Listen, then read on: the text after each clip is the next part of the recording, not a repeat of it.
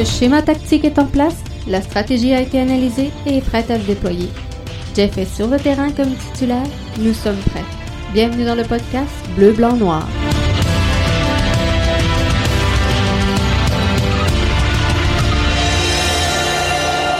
Bonjour tout le monde et bienvenue au podcast Bleu, Blanc, Noir, l'édition du 17 décembre 2020. Jeff Morancy qui est là avec vous encore une fois ce soir pour vous livrer ce podcast.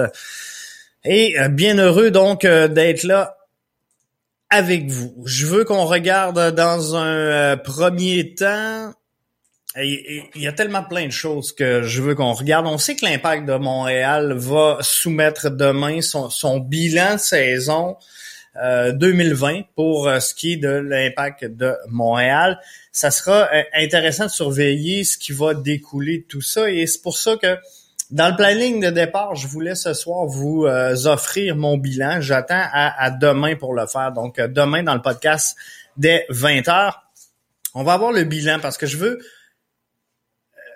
le faire en deux temps. Je veux analyser le bilan de l'impact et je veux euh, vous livrer ce que moi j'ai observé de, cette saison-là.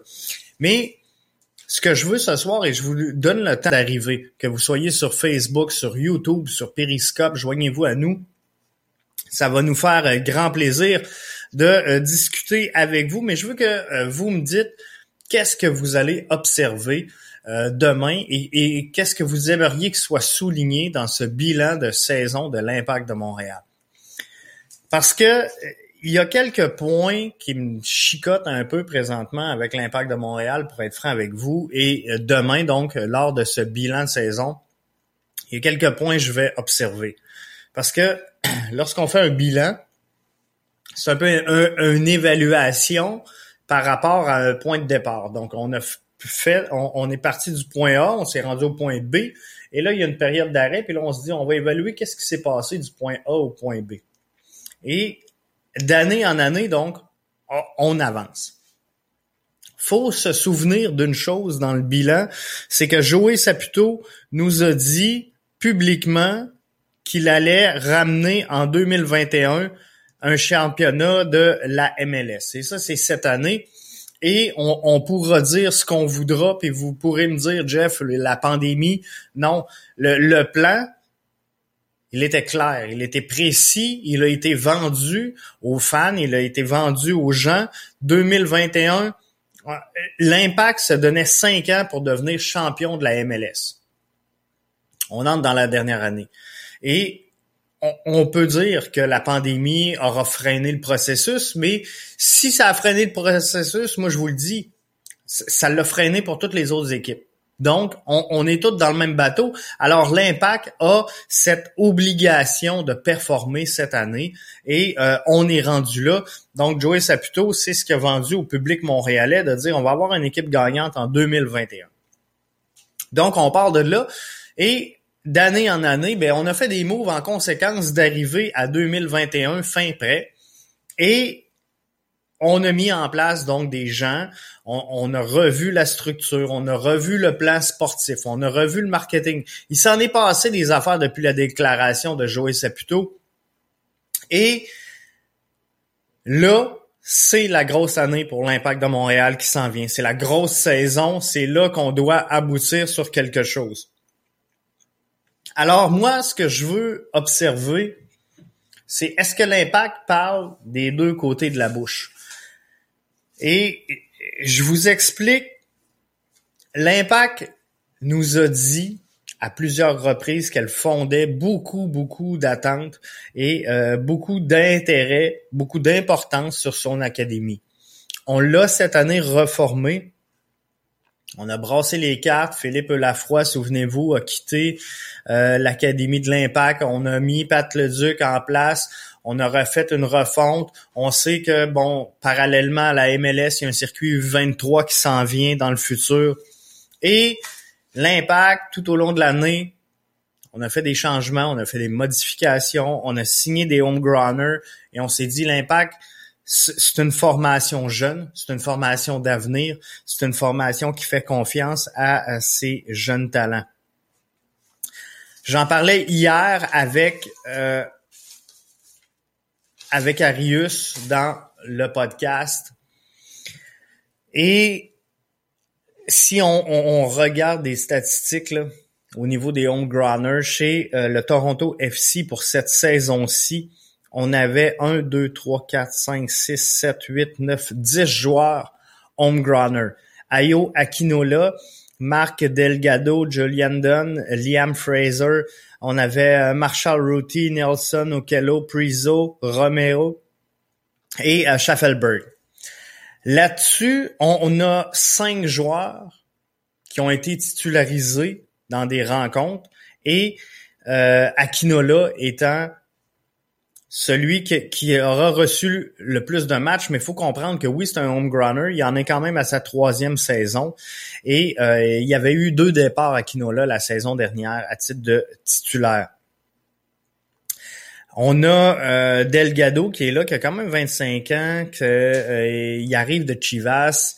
Bref, six saisons avec TFC. C'est un mais il est quand même vieux. Donc, tout ça fait en sorte que les homegrowners chez TFC cette saison, ça représente 15, 16, 17, 18 titularisations dans le courant de la saison. Si je me transporte chez les Whitecaps de Vancouver, qui est une équipe jeune, qui est une équipe qui euh, forme énormément de, qui compte sur beaucoup de talents canadiens, euh, et Marc de Santos semble donner une importance à, à, ce mouvement-là. On a 1, 2, 3, 4, 5, 6, 7, 8, 9 homegrowners du côté de des, des Whitecaps de Vancouver. Et sur ces neuf-là, on a quatre joueurs qui ont été titularisés dans le courant de la, de la, saison qu'on vient de terminer. Et on est à 23 titularisations, donc un petit peu plus que euh, Toronto FC. L'impact de Montréal qui se dit une formation jeune, une formation qui croit en son académie, euh, possède dans ses rangs 1, 2, 3, 4, 5, 6, 7, 8, 9, 10, 11, 12 homegrowners. Je vous les nomme Jean-Aniel Assis, Clément Baya, Mathieu Chouanière, Keeson Ferdinand, Thomas Giraldo, Anthony Jackson Hamel, James Pantemish, Sean Rea, Nathan Dylan Saliba, Jonathan Sirois, Carifa Yao et euh, Rida. Sur ces joueurs-là, il y en a trois seuls. Il y en a trois qui ont été titularisés en cours de saison. Et à, à l'E3, ils se partagent six titularisations dans cette saison-là. Donc, on parle de Clément Baya, un match.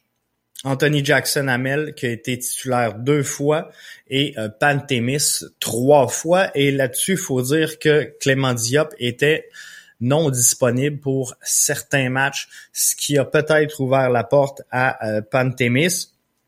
Mais ça fait partie de la game, donc on, on va le prendre comme étant une titularisation régulière. Donc moi, ce que je veux savoir, c'est quoi le plan de l'impact? Est-ce que le plan de l'impact, c'est vraiment d'être une formation jeune qui croit en son académie, qui veut développer ses jeunes? Parce que présentement, avec ce que je viens de vous présenter, force est d'admettre qu'on s'en va pas dans la bonne direction présentement. Et l'impact est à un stade où elle doit gagner. Elle est rendue à gagner. Je trouve ça le fun quand on voit Thierry Henry dire notre noyau de joueurs, ça n'a pas été facile. On a eu une grosse saison, une saison difficile, une saison de pandémie, mais on s'est battu. Je veux pas pour 2021 d'une équipe qui se bat. Pour 2021, je veux une équipe qui gagne.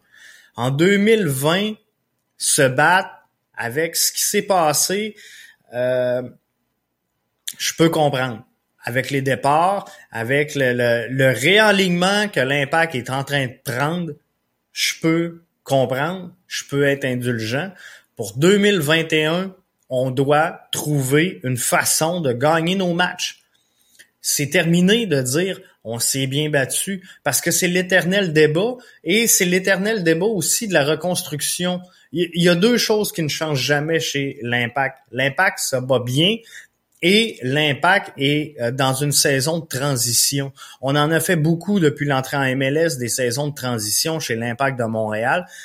Mais là, je, veux que 2021 devienne non pas une saison de transition, mais une saison de continuité pour l'impact de Montréal. Donc une saison qui euh, devient le, prolongement de ce qu'on a vu en 2020.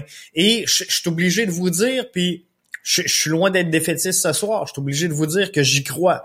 Présentement, au moment où on se parle, on semble s'en aller vers là. Mais demain, on va analyser le bilan de saison de l'impact de Montréal. On va se parler tout ensemble. Et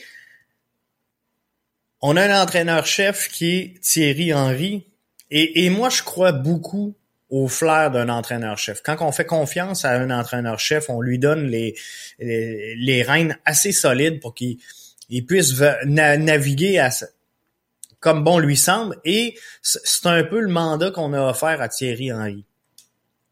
Thierry Henry, si on prend le début de la saison, et, et je vous le dis, là, quand on dresse un bilan, il faut partir du début, du, lendemain de l'ancien bilan, et on se transporte jusqu'au bilan actuel.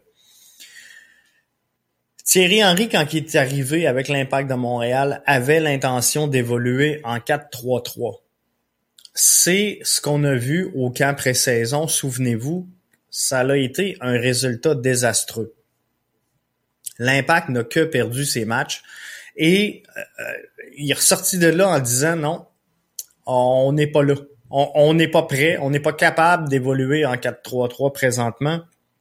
Et tout au long de la saison, on a senti un impact qui cherchait son schéma tactique et qui a terminé la saison en 4-3-3, peut-être en 4-4-2, mais euh, on, était en mesure de jouer le 4-3-3 en fin de saison. Et je pense qu'on était beaucoup plus stable chez l'Impact de Montréal dans une formule à 4 défenseurs 4-3.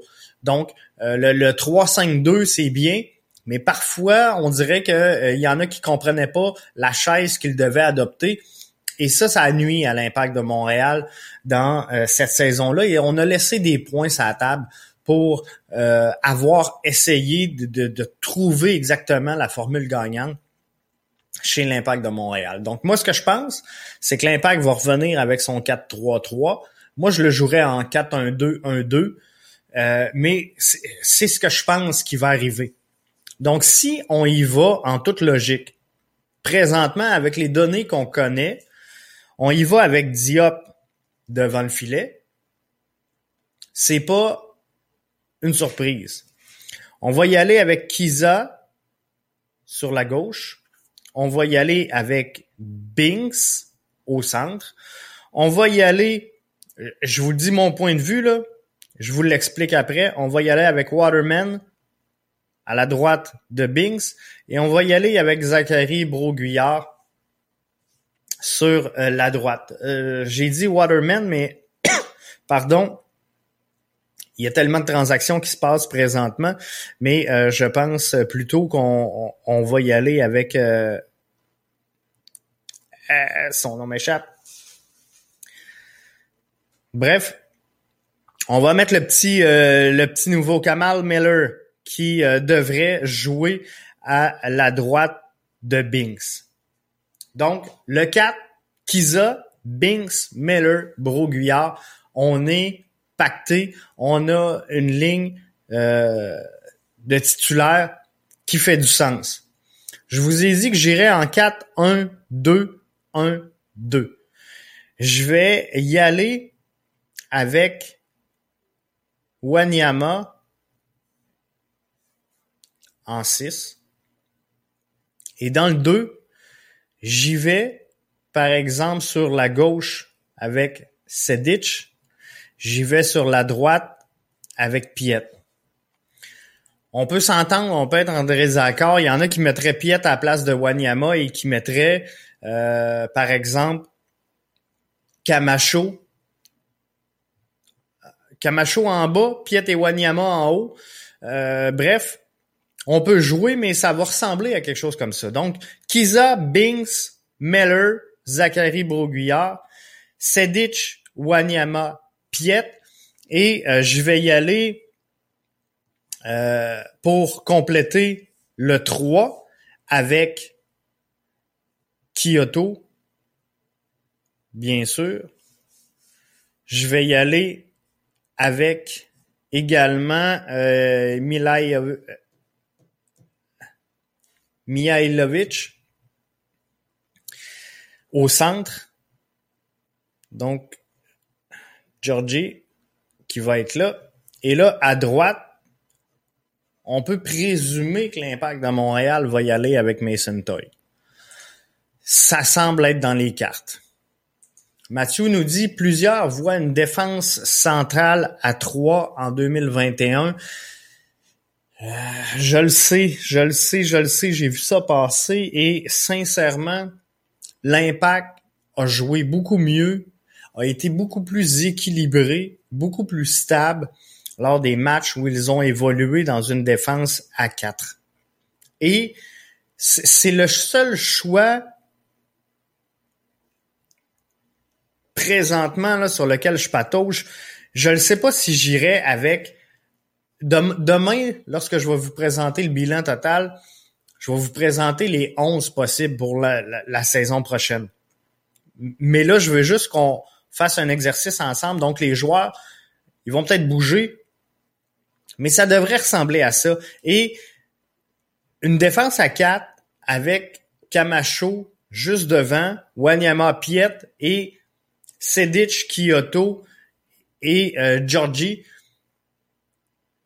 en haut, ça serait plausible aussi. Je pense que Camacho a vraiment démontré des belles choses. Et dans cette défensive-là, où on a quatre défenseurs et Camacho en six, ben, on peut facilement demander à nos deux joueurs de monter sur le terrain et à Camacho de reculer. Donc, on a deux latérales qui vont effectuer le rôle de piston, qui vont aller très haut sur le terrain. On a un Bings et un Meller qui s'écarte et un Camacho qui descend. On est quand même bien, comprenez-vous?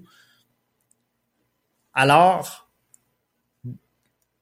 faut jongler avec tout ça, mais je pense qu'on s'entend pas mal tout le monde sur le 11 de départ le schéma tactique peut changer, mais on voit tous à peu près les mêmes joueurs. Bassong et Miller peuvent jouer à gauche en défensive centrale. C'est vrai, je pense que ça peut être très très bien. Il y a de quoi évaluer là, puis avant vraiment de les mettre dans une place stable, j'aimerais les voir jouer, les voir évoluer, mais quoi qu'il en soit,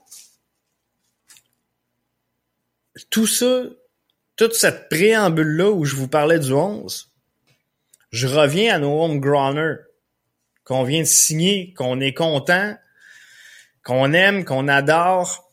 Salut Alberto qui est là, qui se joint à nous via la plateforme Twitter. Bienvenue à toi. Donc, ce que je veux dire, c'est que si je regarde nos homegrowners, on veut une équipe jeune. On veut une équipe qui se démarque. On veut une équipe qui croit en son académie. Jean Aniel Assis, j'ai pas de place comme titulaire. Clément Baillet non plus, Mathieu Chouanière non plus, Kissen Ferdinand non plus, Giraldo non plus, Anthony Jackson Amel, on sait même pas s'il va être là la saison prochaine. James Pantemis, euh, malheureusement, jouera les seconds violons. Euh, Sean Rea, Nathan Dylan Saliba, Jonathan Sirois, Karifa Yao et Rida Zouir. Cette année, l'Impact en 2020, qui croit énormément à son académie, a offert moins de temps de jeu à ses jeunes que la saison dernière. Moins de départs, moins de titularisation cette année que la saison dernière. Pour l'année prochaine, je viens de vous donner la liste des homegrowners. Je vois pas comment ces gars-là peuvent percer l'alignement. Et c'est pas normal. C'est normal dans le cas d'un Jean Aniel assis qui arrive, qui a eu quelques minutes de jeu lors du dernier match. C'est normal. C'est normal qu'un Rida Zouir qu'un Nathan Dylan Saliba, qu'un Sean Rea ne soit pas dans les plans pour être titulaire régulièrement au sein de l'effectif de l'Impact de Montréal. Je comprends très bien ça. Ce que je veux observer et, ce qui est important pour moi, c'est est-ce que ces joueurs-là vont avoir les minutes de jeu et le temps qu'il faut pour se développer et joindre les rangs de l'équipe? Si on regarde dans les, dernières années, ce qu'on a formé comme talent auprès de l'Académie de l'Impact de Montréal, au moment où on se parle, c'est sûr que dans le cas de Mathieu Chouanière, il y a eu une question de blessure. Mais Mathieu Chouanière devrait être rendu à un stade de sa carrière où il est titulaire régulier avec l'impact de Montréal. Anthony Jackson Hamel devrait être à un moment de sa carrière où il est titulaire ou à tout le moins parce que on s'entend, il en faut des joueurs de profondeur, on, en a besoin. Anthony Jackson Hamel, j'ai toujours pensé, je le pense encore aujourd'hui, que c'est un gars qui peut te donner un bon 20-30 minutes par match. Et euh, un, un, game changer qui va venir te changer l'allure d'un match. Je pense que c'est le rôle qu'on peut lui confier. Alors, c'est correct dans son cas qu'il soit pas titulaire, mais faut les faire progresser. Et si dans 3-4 ans, on veut pas se dire, ouais, Jean-Aniel Assis, il a pas joué ben ben, Saliba, euh, Yao, Zouir, a pas joué ben ben, Karifa Yao, cette année, là, il lui faut des matchs de titularisation. Il en faut pas 50. Il en faut pas toute la saison. Mais comprenez-vous que faut qu'Arifa Yao, en, début de saison, il rentre régulièrement dans le match pour qu'éventuellement il soit capable de prendre une place de titulaire au sein de cette équipe-là. Sinon, on, travaille dans le vide et on recommence le processus qu'on essaie de mettre en place chez l'Impact de Montréal. Et ça, c'est important. C'est important pour le développement du soccer, c'est important pour le développement de nos athlètes, c'est important pour la relève et c'est important pour l'impact de Montréal. Parce que l'impact de Montréal doit, on en parlait hier avec Arius, l'impact doit étendre ses tentacules. Tout ce qui est comme talent potentiel, brut, doit être dans le giron de l'impact de Montréal et doit absolument se développer et s'il doit être transféré, doit passer par les mains de l'impact de Montréal. C'est pas normal qu'on échappe des talents et on le disait dans le programme de reconnaissance des clubs présentement, il y a sept clubs, il y a cinq régions représentées sur tout le Québec. C'est sûr qu'on échappe des talents, c'est sûr, sûr, sûr qu'on échappe des talents présentement partout à travers le Québec. Donc, demain, dans le bilan de l'impact de Montréal, c'est ce que euh, ce qu'on va regarder. Pour ce qui est des euh, nouveaux venus, on vous en a parlé cette semaine. C'est pour ça que je me suis pas attardé aujourd'hui là-dessus. Il y en a beaucoup qui euh, vous ont parlé donc de l'avenue de Georgie Mihailovic. Et nous, ben, on, vous l'a annoncé mercredi dans, le podcast, mercredi soir, et on, avait même tweeté personnellement à euh, Georgie pour lui souhaiter la bienvenue à Montréal. Donc, euh, c'est pour ça que je me suis pas arrêté ce soir sur euh, cette information-là.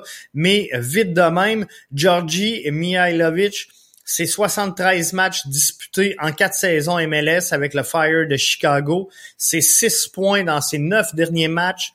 C'est 6 matchs internationaux. C'est 6 matchs. Euh, L'Impact est le club qui a affronté le plus souvent en carrière. Et euh, il a 46 euh, départs. Donc, 20 départs comme milieu offensif, 18 départs comme milieu central, 3 départs comme milieu droit, 3 départs comme milieu gauche, 2 départs comme ailier gauche, donc 22 ans.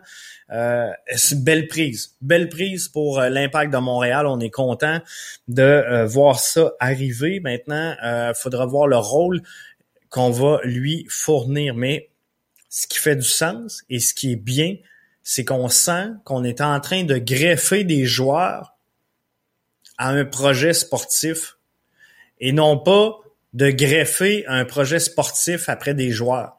Donc ça, c'est un changement qui est énorme pour l'impact de Montréal et c'est le bon changement. C'est ce qu'il fallait faire dans le cas de l'impact. Et je vous l'ai dit, cette saison, fallait s'attendre à cette transition-là parce qu'il y avait un vide structurel dans le passé. On est en train de le combler. Il reste encore une saison. Moi, je vous le dis, là, euh, l'impact de Montréal ne mettra pas la main sur le championnat MLS 2021. Il reste encore beaucoup de choses à peaufiner. Il reste des contrats à se débarrasser. Faut, avant qu'on aspire à être là, se débarrasser du contrat de Camacho, se débarrasser du contrat de Maxi Urruti. Et après ça, là, on va avoir les coups des franges pour aller faire les, modifications qui vont se faire stepper up cette formation-là. Et euh, quand je vois plein de joueurs dire faudrait aller chercher des joueurs de profondeur, non. Non. Tu peux pas monter ton banc avant de monter ton terrain. L'impact de Montréal a besoin d'un 11, d'un 11 solide, d'un 11 stable, et après ça, on regardera sur le banc. Et, quand on voit les signatures annoncées dernièrement, et c'est pour ça que je vous dis, ça va être intéressant de voir si l'impact parle des deux côtés de la bouche. Parce que quand que je vois les signatures qu'on a annoncées dernièrement, on est allé chercher de la profondeur. On est allé chercher du banc. Mais avant travailler ton banc, tu dois mettre un 11 qui est capable de jouer collectivement et d'évoluer en MLS sans juste se battre. L'Impact doit être en mesure de gagner des matchs faciles la saison prochaine. Il faut qu'il y ait au moins quelques matchs dans la saison contre des moins bonnes formations, que ce soit un walk in the park, donc promenade dans le parc pour les hommes de Thierry Henry. On a besoin de ça. Présentement, on sent que l'impact se bat à chaque match et même dans la victoire, ben, c'est tout le temps la même chose. Chaque victoire, Écoutez toutes les débriefs qu'on a fait cette saison. Ce soir, on doit être rendu au 110e podcast de la saison. Allez écouter les autres, vous allez voir, après chaque victoire, il y a une chose qui revenait tout le temps, c'est l'impact, c'est bien battu. Et parfois, on a gagné contre des bonnes formations. Alors, c'est normal de se battre dans ce cas-là, c'est normal de travailler fort, mais à un moment donné, tu dois atteindre un certain niveau où tu n'auras pas à te battre contre les petites formations du circuit et tu dois avoir comme objectif de gagner ces matchs-là sans prêcher nécessairement dans un excès de confiance, mais il doit y avoir des matchs faciles. Tu peux pas te battre 42 soirs par saison et espérer entrer en série, espérer gagner un championnat. Et publiquement, tu n'as pas le choix de le faire parce que publiquement, Thierry Henry peut pas sortir et dire j'ai pas l'équipe pour aller au combat. Tu, peux pas faire ça. Donc, il n'y a pas le choix de dire, regarde, c'est une saison pas facile, mais on va se battre, on va travailler fort, je comprends tout ça. Mais à un moment donné, c'est pas un objectif. Comment je pourrais dire? C'est pas un objectif louable d'avoir un club qui se bat chaque soir. L'objectif doit être de gagner un championnat MLS. Ça, c'est l'objectif final. Donc, pour arriver à cet objectif-là, ben, il faut que tu aies pour objectif de gagner des matchs et pas juste de te battre. Et on l'a entendu souvent cette saison, on va se battre ou on s'est bien battu. Faut arrêter de se battre, faut gagner des matchs. Donc demain, sortie du bilan de saison de l'Impact de Montréal, on va écouter ça attentivement et on se fait un, débrief.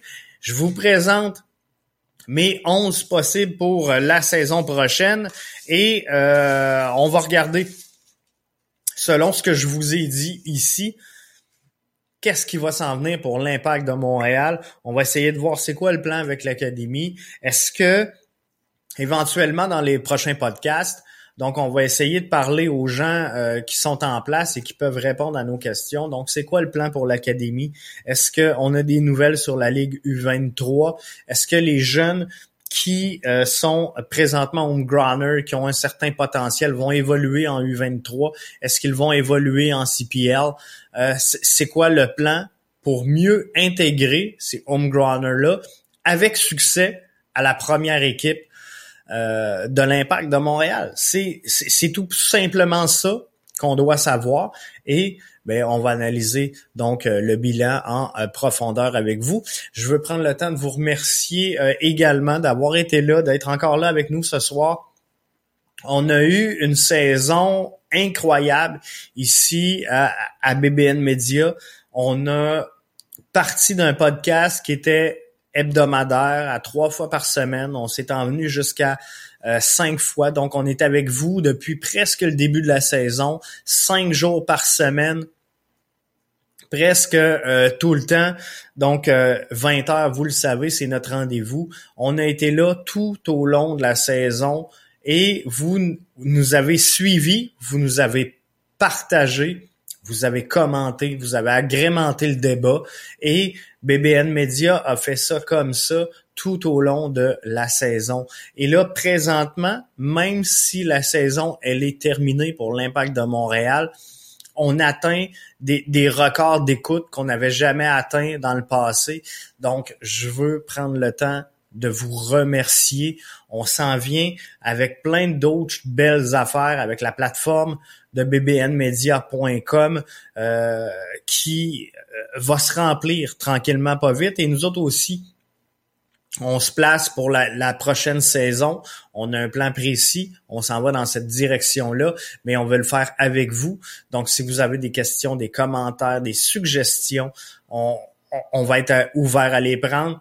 Euh, mon chum Arius qui euh, va être de plus en plus présent, vous allez voir euh, avec moi, vous allez prendre une habitude de découvrir Arius et je pense qu'on va avoir beaucoup de plaisir. Je discutais avec lui aujourd'hui sur les, prochains invités dans le podcast. On va avoir des beaux sujets sur le développement du soccer et la culture soccer parce que on on se souvient, hein, l'objectif de BBN Media, c'était de sortir l'impact de Montréal. C'était de faire rayonner cette culture foot-là à l'extérieur de Montréal. Et savez-vous quoi? On est en train de réussir notre pari. On est en train de réussir à, jaser avec du monde qui sont de l'extérieur de Montréal, qui écoutent le podcast, qui nous envoient des commentaires, dire Hey, moi j'écoute de Trois-Rivières, j'écoute de, de, Québec, j'écoute de la Gaspésie, j'écoute du Saguenay, c'est le fun. C'est le fun de voir ça. Euh, c'est le fun de voir cet attrait-là que vous avez pour le produit. Alors, je vous remercie. On continue de le peaufiner. On a aménagé, vous avez vu, dans des nouveaux studios euh, cette semaine. Il reste à, régler quelques problèmes. Vous avez sûrement remarqué cette semaine que le son est un petit peu plus écho. C'est parce qu'on est en train de, procéder à euh, toute l'insonorisation du studio. Donc, on a encore pour une couple de jours où ça va être un petit peu plus écho, mais ça va revenir sur notre qualité de son euh, traditionnelle dans quelques jours. Mais on a travaillé fort en tabarouette, puis c'est pour vous autres qu'on le fait, c'est avec vous autres. Puis euh, vous êtes là, vous écoutez le podcast, le podcast grandit de plus en plus. Donc euh, ça c'est c'est merveilleux, on atteint des sommets et même si on le propose en version vidéo, chaque jour, cinq jours par semaine. Vous êtes de plus en plus nombreux également à aller télécharger le podcast en version audio. Donc ça, c'est merveilleux. L'angle de la caméra qui a changé aussi, oui, ça, euh, c'est vrai, hein? C'était différent, on était comme beaucoup plus haut dans l'ancien studio. Fait qu'on on va peut-être remédier à une coupe de choses comme ça. Euh, à travers le, temps. Je pense que j'aime bien cet angle-là, mais euh, de toute façon, on est en train d'installer le studio parce que euh, éventuellement cette pandémie-là va arrêter et on, va être plusieurs animateurs donc à même le studio. On est prêt, on est euh, bien équipé, on est bien avancé.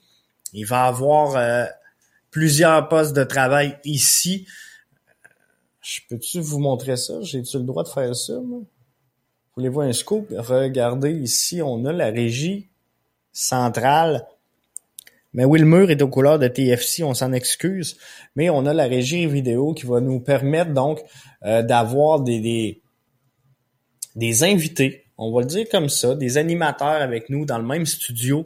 Bref, on s'en vient avec de quoi de bon. Ça va être malade et on veut le faire avec vous autres. Donc, continuez de nous appuyer, continuez de nous suivre. La saison est terminée, mais au-delà de l'impact, on va se mettre à parler de plusieurs sujets, vous allez voir. On va se parler de Bundesliga, on va se parler des cinq grands circuits, on va se parler de soccer canadien, de, de, de, de jeunes également. On va se parler de la culture soccer au Québec et ça, c'est important. Autant masculin que féminin, on s'en va dans la bonne direction, je vous le dis. Donc, restez là, vous allez triper et ça, même si la saison de l'impact est terminée. Bye. À demain pour le bilan. Hein? Sois là demain, 20h, bilan de saison de l'Impact de Montréal.